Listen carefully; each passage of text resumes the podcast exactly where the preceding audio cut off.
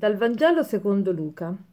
In quella stessa ora Gesù esultò di gioia nello Spirito Santo e disse, Ti rendo lode, o Padre, Signore del cielo e della terra, perché hai nascosto queste cose ai sapienti e ai dotti, e le hai rivelate ai piccoli. Sì, o Padre, perché così hai deciso nella tua benevolenza. Tutto è stato dato a me dal Padre mio, e nessuno sa chi è il figlio se non il padre, né chi è il padre se non il figlio, e colui al quale il figlio vorrà rivelarlo. Ecco, Gesù esulta di gioia. Che bello conoscere i sentimenti di Gesù. Perché Gesù è contento? Perché Gesù gioisce? Gesù gioisce quando, quando vede alcune persone capire e comprendere la vita stessa di Dio, capire e comprendere la vita stessa di Dio perché ne condividono le, il suo dinamismo. Ecco, Gesù gioisce quando può condividere con noi la sua stessa vita. Anche noi gioiamo quando, quando amiamo, quando amiamo e quando è che amiamo? Quando appunto condividiamo la nostra vita con gli altri. Allora Gesù oggi ci invita a capire sempre di più chi è Dio ma in che modo lo possiamo capire? Se siamo semplici. Gesù dice ti benedico, ti lodo, esulto di gioia, o oh Padre, perché tu ti sei rivelato ai piccoli, non ai, ai dotti di questo mondo, ma ai piccoli. E perché Gesù si rivela ai piccoli? Perché Gesù si fa conoscere dalle persone umili, dalle persone semplici? Perché noi conosciamo quanto più noi frequentiamo una persona, quanto più noi eh, viviamo a fianco di quella persona, tanto più la conosciamo.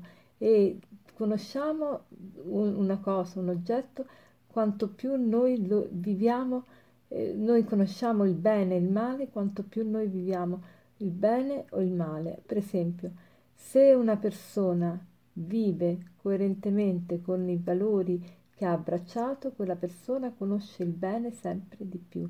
Se una persona si allontana dai valori che ha abbracciato, quella persona sarà sempre più in confusione circa il bene e circa il male. San Tommaso chiama questa conoscenza la conoscenza per connaturalità, cioè una persona conosce e sa dov'è il bene, qual è il bene e quindi chi è Dio in definitiva, perché Dio è il bene, quanto più vive una vita buona e una persona invece tanto più ignorante di Dio e delle cose di Dio e del bene, quanto più vive una vita dissoluta.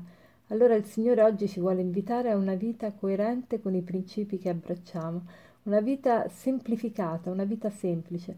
La virtù della semplicità non è una virtù semplice, ma la virtù della semplicità è una virtù essenziale per cercare di capire meglio e di capire chi è Dio. Ci sono persone che non hanno studiato, che non hanno nessuna laurea in teologia, eppure capiscono di più di Dio di un dotto teologo.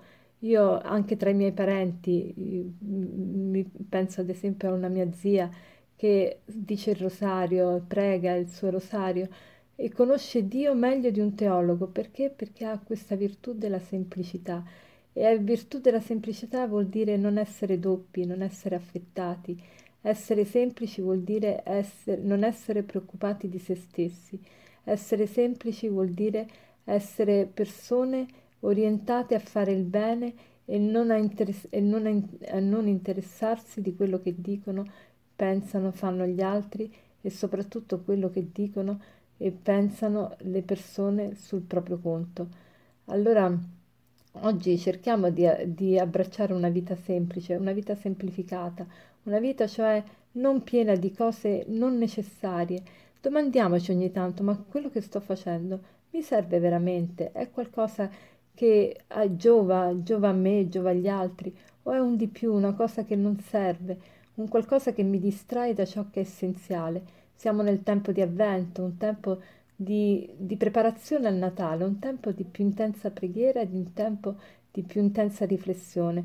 Facciamo a meno di ciò che non ci serve, di ciò che ci distrae, di ciò che ci distoglie da, da quello che è il fine nostro della vita che è quello di crescere nell'amore di Dio e dei nostri fratelli.